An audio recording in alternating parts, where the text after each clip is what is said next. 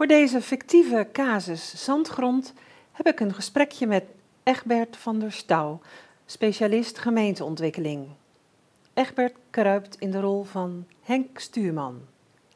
Henk, welkom. Kun jij je aan de deelnemers van dit webinar even kort voorstellen?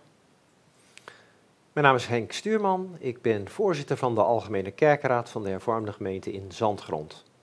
Ik ben getrouwd met Ineke. We hebben samen vijf volwassen kinderen inmiddels. En in het dagelijks leven ben ik directeur van een vleesverwerkingsbedrijf. Wat is Zandgrond voor een gemeente en hoe ziet die eruit? Zandgrond is een uh, hervormde gemeente, zoals ik al zei, rekent zich tot de stroming van de gereformeerde bond. En uh, in 2004, toen de protestantse kerk gevormd werd, hebben we ook bewust gekozen om hervormde gemeente te blijven. Niet te gaan fuseren met de gereformeerde kerk in het dorp. Um, we zijn een redelijk uh, grote wijk, uh, of een redelijk grote gemeente met drie wijkgemeenten, drie predikantsplaatsen, zo'n 4200 leden nog. Ik zeg nog bewust, want het waren er meer, in tien jaar geleden zo'n 6000 uh, leden.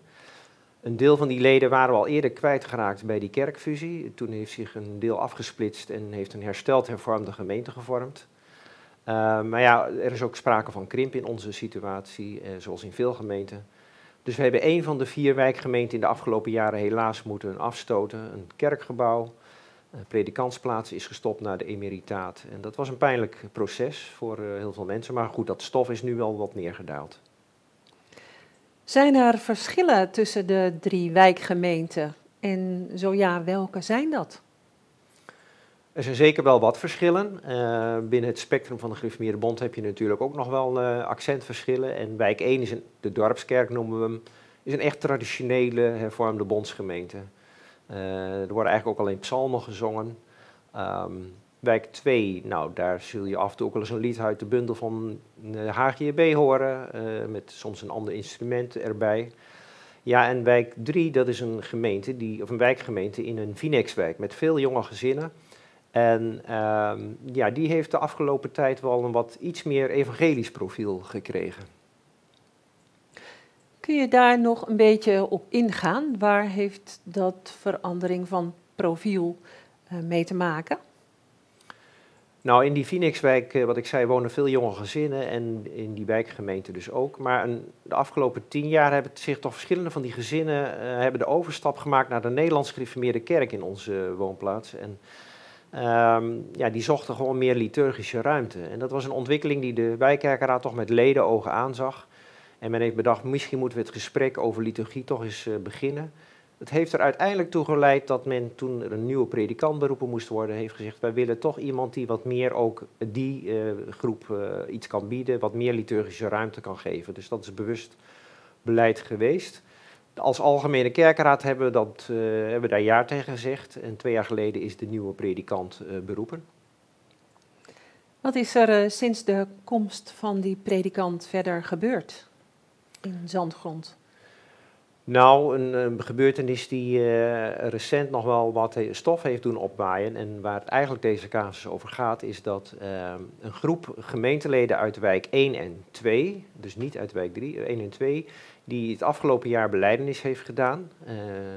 Er waren te weinig gemeenteleden in de aparte wijken om een beleidenisgroep te vormen, dus die zijn dat samen gaan doen. Die groep die heeft nu een brief naar de Algemene Kerkenraad geschreven. En die zeggen eigenlijk, ja, wij zoeken toch ook in onze wijkgemeente wat meer ruimte. En niet elke keer dat orgel. Waarom ook niet eens een keer een opwekkingslied? En... Uh, dus dat is, dat is een van de dingen die ze aanroerden. Daarnaast, uh, in coronatijd, zoals uh, u weet, uh, kijken steeds meer mensen ook naar de livestreams. Hè. Wij hebben dat ook. Een beperkt aantal mensen in de dienst. En deze mensen die voelden zich daar eigenlijk helemaal niet meer zo bij thuis. voelden veel te veel afstand. Dus die zijn een initiatief begonnen. huiskamerbijeenkomsten samen met jonge gezinnen uit wijk 3 en die komen op zondagmorgen bij elkaar. En nu heeft recent de predikant van wijk 3 gezegd: Nou, ik wil daar ook wel iets in faciliteren. En die heeft een online overdenking opgenomen die gebruikt wordt. Ja, en dat geeft wel de nodige reuring. Is toch wel iets wat je ook uh, meer hoort in andere gemeenten. Wat is daar nu het probleem voor jullie? Nou, het probleem is dat, uh, ja, dat dit toch wel spanningen gaat opleveren. Als ik even kijk naar de groep predikanten, dus de andere predikanten, die hebben gezegd, ja, ho, ho wat gebeurt er nu?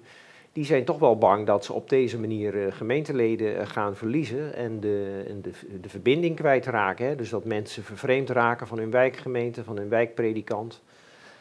Dus uh, kijk, aan de andere kant, ik snap het ook wel. Hè. Een van mijn kinderen en mijn dochter, die uh, met haar man en een klein uh, zoontje, die hebben zich ook bij die huiskamerbijeenkomsten aangesloten. En om eerlijk te zijn, als ik zelf soms naar een livestream kijk, dan denk ik ook, ja, is dit nou kerk zijn? Dus ergens begrijp ik het ook wel, maar nou ja, het levert wel een enorm spanningsveld op. Ja, spanningsveld. Wie hebben er binnen dat spanningsveld um, een rol te spelen? En wat voor belangen zijn daar? Kun je daar iets over vertellen? Nou ja, er zijn natuurlijk verschillende rollen en uh, groepen. Dus die, die groep jonge gezinnen die, die meer liturgische ruimte zoekt, uh, en dat dus niet alleen in wijk 3, dat is natuurlijk een groep en die heeft het belang van, ja, wij zoeken toch een plek voor onze manier van geloofsbeleving en, en dat wordt nu niet echt geboden op de manier zoals wij het graag zouden zien. Dan zijn er natuurlijk de wijkpredikanten, die, uh, ja, die zien natuurlijk niet graag hun gemeenteleden weglopen naar een van de andere wijken. Dus die hebben het belang om ook hun eigen mensen aan zich te binden. Dat geldt ook voor de wijkkerkenraden, die uh, hebben eigenlijk datzelfde. Dus die zien liever niet de ene wijk groeien ten opzichte van de andere. Ja, en tenslotte, wij als Algemene Kerkenraad moeten maar zien dat we de boel uh, bijeenhouden. En dat is een enorme opgave. Ja, je hebt het woord al genoemd eigenlijk. Hè? Voor welke opgave ziet jouw gemeente zich uh, gesteld? Ja, nou, ik praat nou even vanuit de rol als AK-voorzitter en, en de Algemene Kerkenraad. En, en onze opgave is, kunnen we enerzijds uh, ruimte bieden en anderzijds de verbinding met elkaar houden. En dat is, dat is ingewikkeld, hè? dus uh, ruimte bieden voor, voor iets meer verscheidenheid, zonder dat we de verbinding en de eenheid van de gemeente uit het oog verliezen. En uh, nou ja, dat is wat we zoeken. Ja. En uh, klinkt er in die veranderopgave ook al iets door waarop je je richt? Heb je voor jouw gemeente een droom of een verlangen? Ja, mijn verlangen is toch dat we, uh, ondanks alle verschillen die er zijn misschien, hè, en die komen misschien wel steeds meer aan het licht als scharmgeloofsbeleving of visie op kerk zijn, dat we elkaar toch weten vast te houden, zeker juist in deze tijd. Um, mijn verlangen is ook wel dat, dat we elkaar ook wat ruimte gunnen en geven. Uh, dat we misschien onderscheid leren maken tussen wat hoofd- en bijzaken zijn. Ja, mijn lief, diepste verlangen is eigenlijk ook wel, nou, dat is meer een vertrouwen, dat Christus zijn gemeente bijeenhoudt en zal bewaren. Dat lijkt me een heel mooie afsluiting van dit gesprek. Dank je wel dat jij in dit korte tijdsbestek uh, de deelnemers van het webinar kort wilde schetsen voor wat voor dilemma jouw gemeente staat. Dank je wel. Graag gedaan.